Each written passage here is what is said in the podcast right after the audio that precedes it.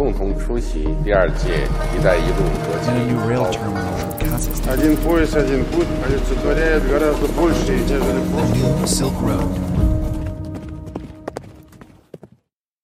Здравствуйте! Добро пожаловать в подкаст «Китай, Евразия и все остальные». Подкаст о поясе и пути, больших играх и другой геополитике. Я ведущий Руслан Изимов.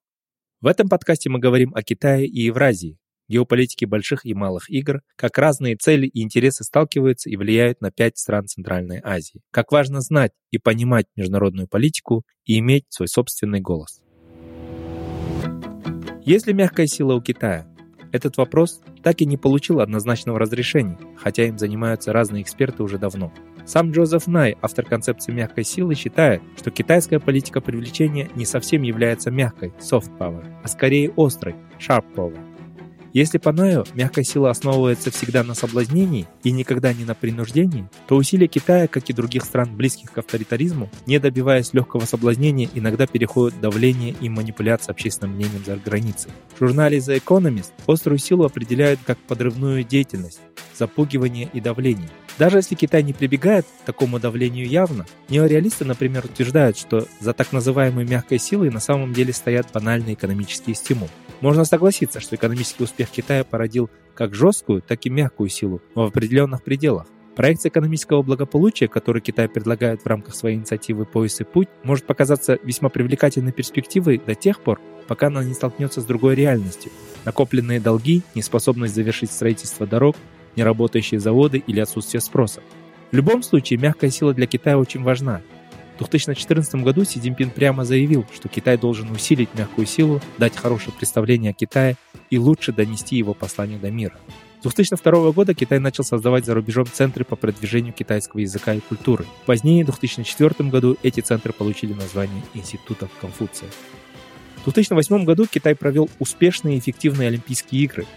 В Африке китайская гуманитарная помощь и займы являются очень важным источником доверия к Пекину со стороны африканских стран. И, наконец, в Центральной Азии Китай стал главным экономическим и торговым партнером, одним из политических патронов и даже провайдером безопасности в некотором роде. Но так ли сильна мягкая сила Китая в нашем регионе? Антикитайские протесты не так уж редки в наших странах. Культурная и языковая разница создает трудные барьеры для ежедневной коммуникации. А тот факт, что китайские проекты все больше о государстве, а не people to people, наносит оттенок коррумпированности на все усилия Пекина. И это, несмотря на то, что Китай действительно огромная культурная традиция, великая цивилизация и передовая экономика, со многими элементами, вызывающими восхищение. Но та же Корея намного обходит Китай по уровню культурно-идеологической привлекательности. Почему так происходит? Сегодня вопросы мягкой силы Китая нам поможет прояснить эксперт Алия Цхай.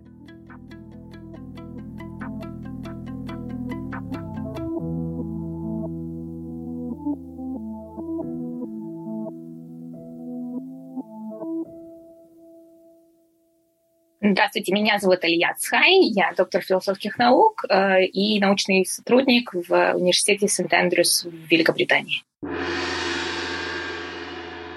Алия, в вашем докладе о Китае и геоэкономической динамике в Центральной Азии, опубликованном для Финского института международных отношений, вы пишете, что мягкая сила Китая в Центральной Азии в основном действует через геоэкономическую призму, а не геополитическую. Китай стал спасателем географически закрытой и индустриально отсталой Центральной Азии, предложив массивные кредиты на развитие инфраструктуры, торговли и энергетики. Однако, как вы указываете, в конечном итоге все это имеет политические последствия. Вы не могли бы своими словами для наших слушателей рассказать об основных выводах своего исследования и что именно натолкнуло вас на эту тему?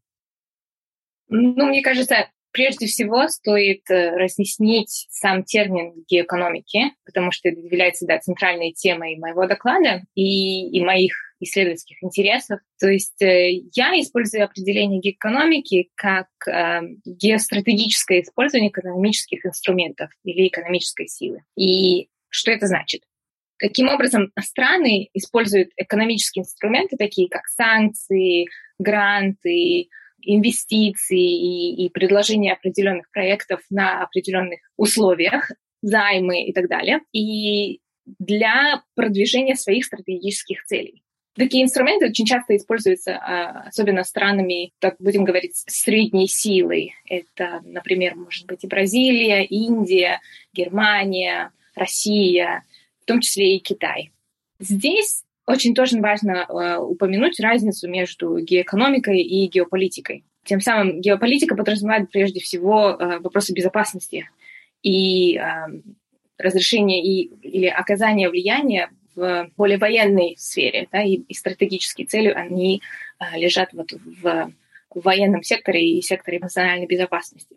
Геоэкономика больше уделяет внимание экономическим инструментам и экономическому сотрудничеству. То есть здесь, получается, влияние оказывается именно через процессы экономической интеграции, сотрудничества, предложения каких-то инфраструктурных проектов и другого рода экономического сотрудничества. Можно здесь даже рассматривать, например, недавний энергетический кризис между Россией и Европой, где вопросы о трубопроводах, нефтепроводах возникают более в контексте именно оказания влияния и давления.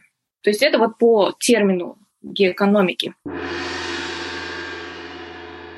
Для меня было интересно рассмотреть это и использование этого термина, и вообще рассмотреть, проанализировать вопрос сотрудничества между центральноазиатскими странами и Китаем именно вот в этой призме. Потому что очень много было опубликовано докладов и материалов по теме Китая и Центральной Азии. И взгляд либо падает на Китай больше и их глобальные цели, либо рассматривается больше как интересы Центральной Азии. Да? А вот именно посмотреть, каким образом, какие инструменты использует Китай в продвижении своих интересов в Центральной Азии, вот таких, например, исследований я не много видела. И для меня это было важно посмотреть еще с точки зрения того, какие условия или ну, политические и экономические существуют в регионе для того, чтобы вот именно а, вот это продвижение Китая и усиление а, присутствия Китая более заметно в последнее время. И тут вопрос того, что я не рассматриваю мягкую силу. То есть для меня геоэкономика это не считается мягкой силой. Наоборот, экономические инструменты используются именно в процессе как кнута и пряника. Либо используются в показании давления, и здесь это получается кнут, и, и санкции, это вот то, что мы говорим, или эмбарго и так далее либо рассматривать со стороны пряника, да, и Таким образом, здесь можно поговорить о определенных займах, которые Китай предлагает странам Центральной Азии или в какой сфере э, эти займы предлагаются. Получается, это не мягкая сила, это не культурные отношения, она намного конкретные и очень немаловажные, и имеет политическое восприятие тоже, получается, экономические инструменты. Я думаю, уже более подробно про инструменты, которые использует Китай в своей политике в Центральной Азии, мы поговорим чуть позже. Вот с ваших тезисов мне сразу бросается в глаза вот такой вот интересный момент. Вы говорите, что геоэкономические инструменты используют чаще всего страны средней силы. Это очень интересный термин, и вы говорите, что Китай тоже относится к ним. А, знаете, в последнее время в экспертных дискуссиях часто говорится о том, что а, есть вот а, особенно вот китайские эксперты продвигают такой тезис о том, что мир делится сейчас не на два, а, как раньше, развитые и развивающиеся, а на три. То есть есть развитые страны, есть развивающиеся страны и есть Китай. То есть Китай это что-то вроде отдельное. И вот китайские эксперты призывают а, принять этот факт. И вы говорите, что Китай это средней силы. Вот почему вы так думаете? Как вы правильно отметили, китайские эксперты пытаются разделить. На самом деле это трудно понять категоризацию стран. И Китай — это страна, с которой, да, ее сложно охарактеризовать, потому что, с одной стороны, экономически это очень сильная страна. Она является второй экономикой мира, и у нее большой экономический вес. И, может быть, не совсем правильно с моей стороны называть это средней страной. С другой стороны, если посмотреть, тоже военная мощь, она тоже присутствует.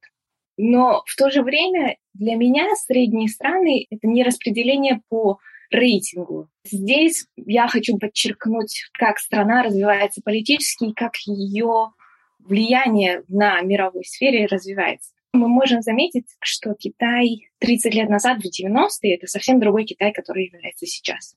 И вот этот процесс идет очень-очень большими темпами, большим ростом, как экономический, так и внешнеполитический. И это сложно охарактеризовать, что либо это глобальная суперсила, да, суперпауэр, но и в то же время есть большие процессы, которые Китай еще не одолел. То есть э, это вопрос там, лидерства в разных сферах. Где-то они преуспевают, где-то еще нет. И это действительно процесс. Поэтому, может быть, действительно китайские коллеги более правы, что нужно отделять это как-то и рассматривать их как отдельную модель. С другой стороны, мне кажется, есть тенденции, где можно рассматривать, куда Китай будет больше расти и расти. А вы согласны с тем, что у Китая нет мягкой силы как таковой, а есть просто геоэкономические стимулы?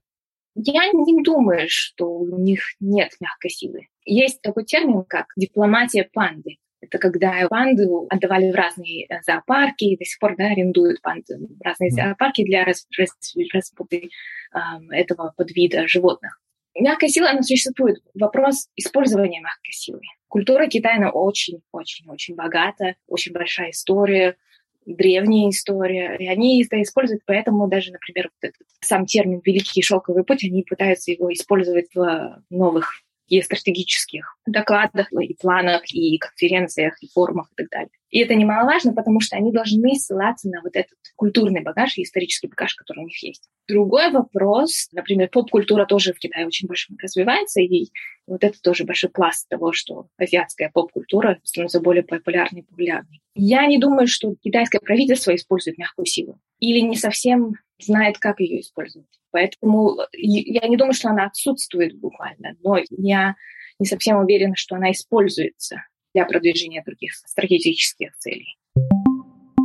Идея использовать мягкую силу для установления своей власти восходит к древнекитайским философам, таким как Лао Цзы, живший в VII веке до нашей эры. Ему принадлежит высказывание «в мире нет предмета», который был бы слабее и нежнее воды, но она может разрушить самый твердый предмет. То есть, смотрите, Алия, Китай все-таки на данном этапе, особенно вот если мы берем Центральную Азию, больше делает упор на так называемые геоэкономические инструменты да, влияния. Uh-huh. Здесь имеется в виду и, как вы сказали, какая-то политика поощрения, и есть определенные а, механизмы давления, да, оказания давления. Вот э, вы не могли бы выделить э, на основе вашего исследования, какие ключевые экономические, геоэкономические инструменты Китай использует на данном этапе в Центральной Азии для продвижения своих интересов? В докладе я рассматриваю три сектора. Это энергетический, финансовый и инфраструктурный торгово-промышленный комплекс и сектор. Если смотреть, например, в энергетическом секторе, Китай очень много вкладывался и вкладывается. И здесь есть несколько цифр. Например, я ссылаюсь на источники базы данных Катгат, которые мои коллеги в Академии ОБСЕ э, рассматривают. Там они, например, указывают, что Китай инвестировал уже в Центральную Азию только на проекты по энергетическим связям, нефтепроводам и, и другой инфраструктуре, около 36 миллиардов долларов. Это за все годы независимости, имеется в виду за 30 лет? Нет, они, насколько я помню, это между 2008 и 2023 годом. Угу. То есть на проекты в этот период мы можем представить ссылку к нашим разговорам, если кому интересно, могут ознакомиться с... Обязательно мы представим. Ага. Да. И цифра большая, и кажется очень большой цифрой, но э, на что стоит обратить внимание, это тот факт, что Китай очень много заинтересован в получении нефтепродуктов и энергоресурсов из Центральной Азии. Это важный экономический фактор, это важный экономический пункт в сотрудничестве между Китаем и регионом. И это важно как и для Китая, так и для стран Центральной Азии, о чем мы можем как бы поговорить детально еще больше. Но что интересно, Китай вкладывается не только на экспорт продуктов, энергоресурсов, но и он вкладывается в инфраструктуру. Китайское правительство построило вот эту центральноазиатскую инфраструктуру в виде например, нефтепровода от Асула-Шанкоу через территорию Казахстана. И на самом деле это очень важный проект, я считаю, потому что это один из единственных или из uh, малых проектов, где принимающая страна, то есть страна-импортер, построила саму инфраструктуру. Такого нет.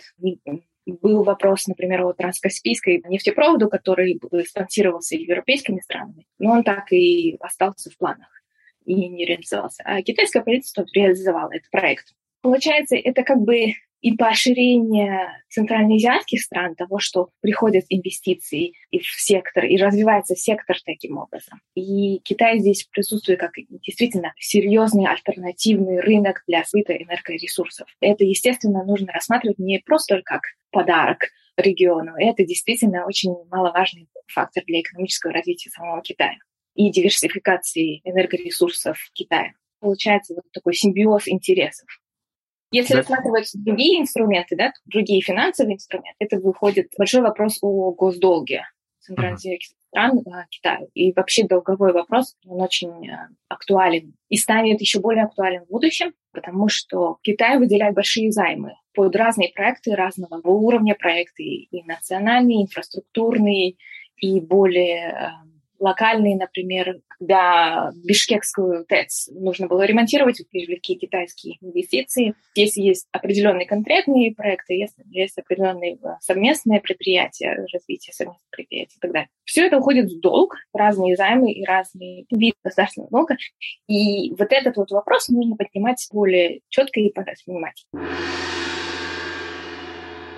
Давайте как раз сейчас немного поговорим про восприятие Китая. Э, Вот геоэкономические соображения, наверное, больше стимулируют элиты, в то время как простое население не видит в этом очевидных преимуществ. Население Центральной Азии в основном не понимает Китай, как мы можем это видеть. Как вы думаете, можно ли это изменить? Насколько культурно разделены страны Центральной Азии и Китай? Почему Китай, создавая вот рабочие места, новые предприятия открывает, да, вот реконструирует там э, предприятия такие вот, э, как ТЭЦ, да, как вы упомянули, э, тем не менее не имеет такого положительного имиджа, как, э, допустим, страны Запада, как Европейский Союз, Штаты, э, которые вкладываются намного меньше, чем Китай. Я думаю, чтобы ответить на эти вопросы, нужно рассмотреть несколько аспектов между взаимоотношениями стран Центральной Азии и ЕС, США и Китая, и имиджем этих стран в регионе. Так, например, э, по моему мнению, ЕС, США и Китай имеют в разной степени позитивные и негативные взгляды со стороны населения. Центральной Азии. Центральной Азии, да. Ага. И по каждому случаю можно долго рассуждать, и любой имидж, мне кажется, зависит от исторических и культурных обменов и взаимоотношений, политических событий и так далее. Тут еще вопрос населения, оно разное. Есть элиты, есть средний класс, есть рабочий класс, городское население, а, сельское население как относятся жители разных слоев общества и в разных городах или селах в той или иной стране тоже вопрос. У меня таких данных нет, но можно поспекулировать. Да? То есть, мне кажется, интересно рассмотреть, кто какую страну предпочитает, находясь на территории, прилегающей больше к границе с Китаем или с Россией, и их имидж и, и их восприятие России или Китая. Да? Но с другой стороны, мы можем понять, что есть фактор того, что больше всего восприятие происходит через, например, культуру. Это мы слушаем музыку или читаем литературу, более европейскую или американскую, но не так часто мы слушаем музыку или литературу из Китая. Здесь еще может быть фактор о языке и развитие китайского языка в регионе тоже заметно. В последнее время у нас все больше и больше, особенно молодежи, интересуется китайским языком, да, и уезжают получить образование в Китае. Тоже немалый фактор, что вот мы говорили о мягкой силе, да, фактор того, что Китай открывает институции Конфуция в регионе, развивает программы обмена между студентами и преподавателями, выделяет гранты на образование. Это же тоже делает Китай более привлекательным и налаживает вот эти внутренние культурные связи. Другой вопрос, как вы заметили, насколько видна вот эта роль Китая в Центральной Азии, это другой очень немаловажный аспект. И я думаю, до сих пор населением Центральной Азии не в полной мере осознается, что такое Китай. Существуют большие мифы среди населения о Китае, возможно, исторические, возможно, культурные, где-то остатки советской пропаганды, но вот этот вот носный рост, который Китай проделал, он не совсем осознается и не совсем виден населением Центральной Азии. Другой вопрос – это вопрос прозрачности отношений. То есть европейские страны, когда они проделывают какой-то проект в Центральной Азии, они обязаны отчитываться перед своим населением. То есть если Германия проделала экономический проект в Таджикистане, они это публикуют в своих газетах, они должны отчитаться перед немецким населением, как использовались деньги налогоплательщиков. Китайское правительство не совсем публицизирует о том, где они вовлечены, как они вовлечены. И на это есть свои условия, но тем самым, получается, не совсем видно влияние да, и роль Китая в Центральной Азии. И вот это вот восприятие того, что кажется, что европейские страны здесь больше присутствуют, чем Китай, больше восприятие о видимости у, у населения.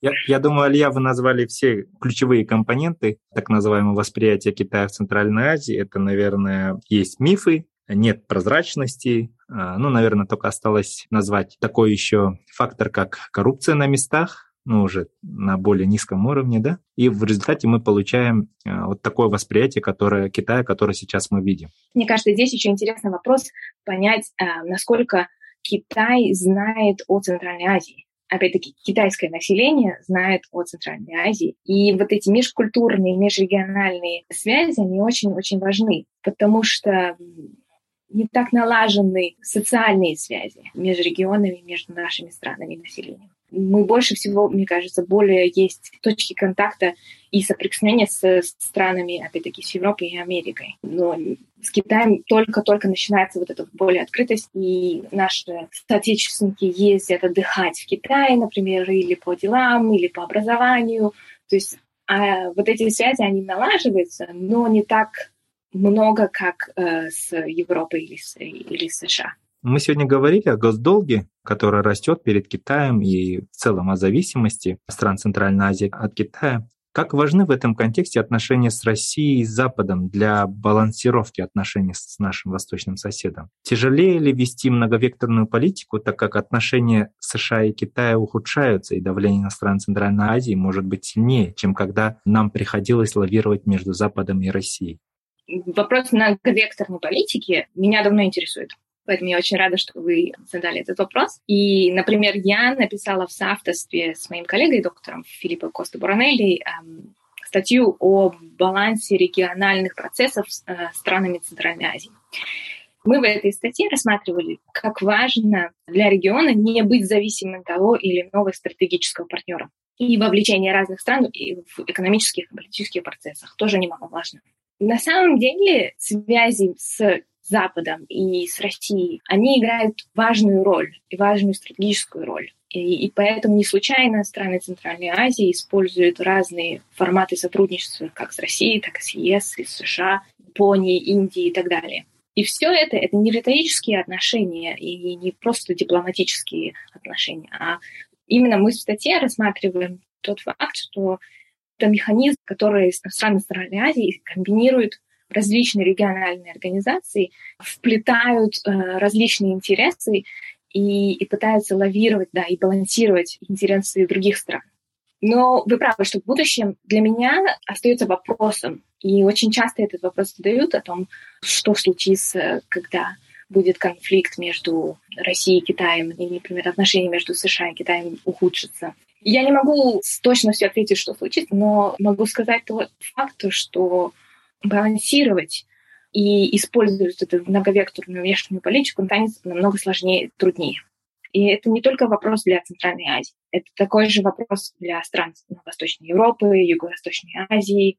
И я думаю, больше сложностей на Юго-Восточной Азии, потому что США определяют именно этот регион как более приоритетный для их внешней политики из-за амбиций Китая тем самым страны Юго-Восточной Азии себя будут более спокойны в этой напряженности отношений между США и Китаем. Но для стран Центральной Азии это очень важный пример, на который стоит обратить внимание и следить. Другой вопрос еще здесь стоит о том, каково влияние и как изменяется влияние стран Запада, России и США в регионе. На днях вот вышел доклад в Финском институте международных отношений о том, что влияние России в Центральной Азии снижается и такой очень интересный доклад, комментарий, потому что действительно, если будет снижение влияния э, России, а Китай будет наращивать свое влияние в Центральной Азии, это вот поменяет немножко баланс сил в регионе. И тогда что случится, да, вопрос. Да, это очень интересный вопрос. Ну, я думаю, что мы уже упомянули несколько статей, публикаций. Обязательно мы в конце а, дадим ссылку на эти работы. А как вы думаете, вот мы все задаемся вопросом странам Центральной Азии, как дальше да, действовать, если наступает так называемый кризис многовекторности, а, давление со стороны разных центров силы растет, а стоит ли странам Центральной Азии усиливать вот эту региональную кооперацию? Вы согласны с тем, что именно региональная кооперация в, в Центральной Азии может стать той самой моделью, которая поможет нам лучше защищать наши интересы? Очень хороший вопрос. И я бы предложила, тема для подкастов будет как раз-таки по региональной интеграции и, и сотрудничеству между Центральной Азией, потому что эта тема настолько динамически развивается, и она должна быть интересна всем. И почему я это говорю? Для стран Центральной Азии стоит поучиться у друг друга. И стоит, наверное, открывать вот эти разные каналы сотрудничества, потому что вопросы вокруг региона, они обостряются. То есть обостряются отношения между Европой и Россией, обостряются отношения между США и Китаем, эм, США и Россией. У нас, получается, идет очень серьезные вопросы безопасности и стабильности в Афганистане. Тем самым есть вот этот вот, поддерживать диалог внутри региона, можно вырабатывать какую-то, может быть, не единую, но схожую политику по отношению к этим всем процессам. Интересный факт того, что, например, на недавно прошедшем а, конференции по изменению климата в Глазго 26 страны Центральной Азии были представлены как один регион, то есть там присутствовали, естественно, министры всех стран, всех пяти стран, но как представитель региона присутствовал президент Жапаров. Поэтому существуют уже вот эти тенденции к тому, чтобы э, представлять регион как единое целое и и поддерживать вот эти региональные связи. Другой вопрос того, что, а, например, Китай и китайское э, присутствие в регионе, оно неравноправное. И тем самым, получается, если смотреть по инвестициям, по разному количеству проектов совместных, в разных странах оно по-разному. И интересы, например, Китая с Таджикистаном больше, может быть, лежат в разной сфере от интересов Казахстана и Китая. То есть нужно понимать, что есть различные а, еще внутренние вопросы. Но вот эта региональная интеграция, интеграция, сотрудничество, улучшение связей, это все приведет к положительной тенденции и выводам для каждой из интеразиатских стран. Вы в своем докладе пишете, что долгосрочно Пекин стремится привязать к себе страны Центральной Азии еще ближе то есть значительно сократить их отношения с другими игроками. Насколько элиты понимают, что отношения с Китаем имеют а, свою цену? Хотят ли они моделировать а, свои страны по примеру Китая? Привлекательное для них это согласие Китая закрывать глаза на их политические системы в обмен на инвестиции. Выводы, которые я привожу в своем докладе, вкратце могу сказать, что экономические и финансовые реформы необходимо применять в Центральной Азии. Что я имею в виду? Если полагаться только на инвестиции, которые приходят из Китая, экономического роста, который нужен для региона, не получится. Нужно диверсифицировать экономику, нужно поддерживать экономику, возможно, привлечением других иностранных инвестиций или собственного ресурса. То есть у нас достаточно а, своих э, еще а, ресурсов для каких-то определенных проектов. Но Таким образом, этот вопрос по привлечению инвестиций или использованию своих ресурсов, он, естественно, затрагивает вопросы реформ.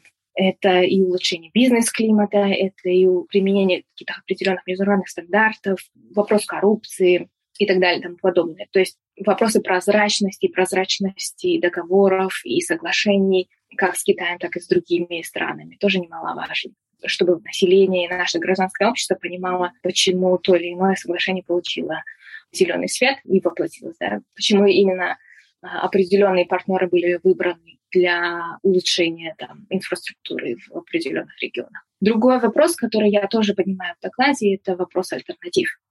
Какие есть альтернативы и как эти альтернативы будут использоваться. И здесь не совсем я хочу оказывать давление на политические элиты наш, нашего региона. А, мне кажется, это не только их проблема, но это проблема также и России, это проблема также и ЕС, и США. То есть что может Россия, ЕС и США, страны ЕС и США предложить как альтернативу, например, Китаю в, в регионе.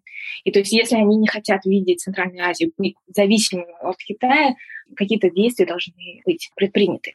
Мне кажется, будет интересно посмотреть также, как действуют такие страны, как Япония и Южная Корея, которые тоже технически очень развиты и сейчас используют все больше и больше формат сотрудничества Центральной Азии, пять центральноазиатских стран и Япония, и отдельно также центральноазиатские страны и Южная Корея. Вот эти тоже страны, они тоже будут оказывать влияние, и, и, и присутствие этих стран в регионе будет немаловажно. Другой вопрос, я не думаю, что эм, центральноазиатские страны и правительства хотят моделировать себя под э, модель Китая.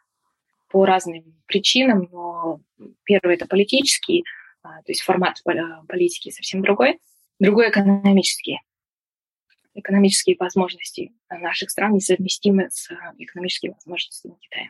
Алия, какое заключение мы с вами можем сделать в завершении нашей беседы? С одной стороны, как мне кажется, Китай — это вторая экономика мира.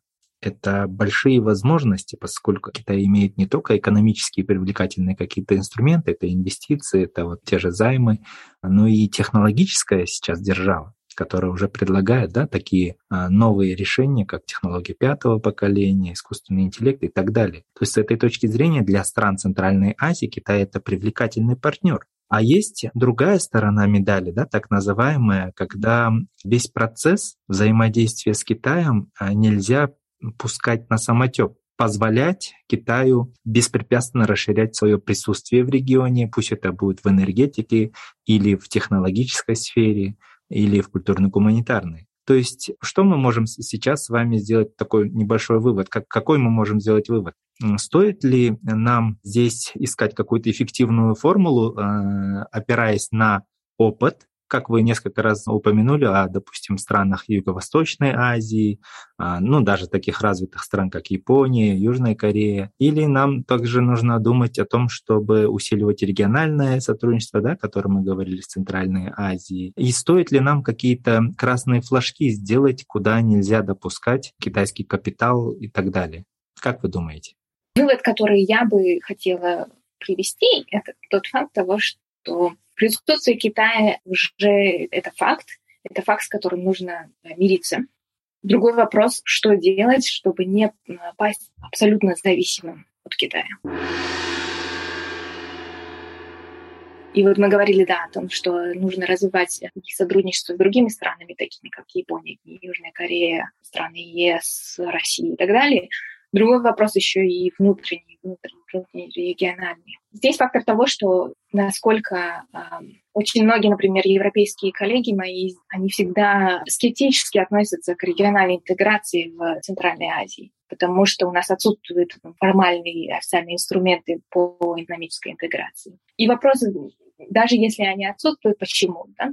И я считаю, что если бы центральные азиатские страны более бы поддерживали диалог использовали экономическое сотрудничество, развивали внутреннюю торговлю. Возможно бы это открыло больше возможностей для роста, обмена информацией и так далее. Тем самым где-то какое-то влияние Китая можно было бы снизить. И здесь еще вопрос того, что а, зависимость от Китая это с одной стороны, с другой стороны какая есть зависимость, например, от России, да, или зависимость от, от стран ЕС. Эти все вопросы нужно рассматривать в скупе, потому что они все взаимосвязаны, все имеют большие тенденции внешней политики и ставят большие вопросы перед странами Центральной Азии на будущее, потому что начнут обостряться, да, все более и более. Что еще можно определить? Мне кажется, немаловажен определить вот этот курс развития, экономического развития для каждой страны в отдельности в регионе. И особенно после пандемии, вот этих всех экономических проблем, связанных с пандемией, э, здесь э, нужно выставить приоритеты. Приоритеты как экономические, то есть куда вкладываться и где нужны инвестиции, и какие технологии нужны для развития. И кто будет лучшим партнером в той или иной сфере. И для населения тоже понимать все процессы, которые происходят, и почему Китай вкладывается в Центральную Азию, почему влияние России снижается, как это все влияет на политическую обстановку. Население должно понимать это и, и тоже э, участвовать в тех или иных решениях. Спасибо большое за беседу. С нами была Алия Цай, исследователь из университета Сент-Эндрюс.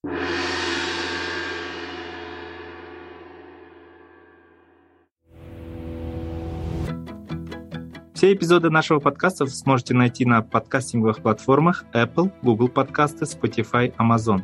На сайте Каан мы также размещаем текстовой транскрипт каждого эпизода и полезные ссылки на отчеты, доклады, книги и биографии наших спикеров. Спасибо за внимание.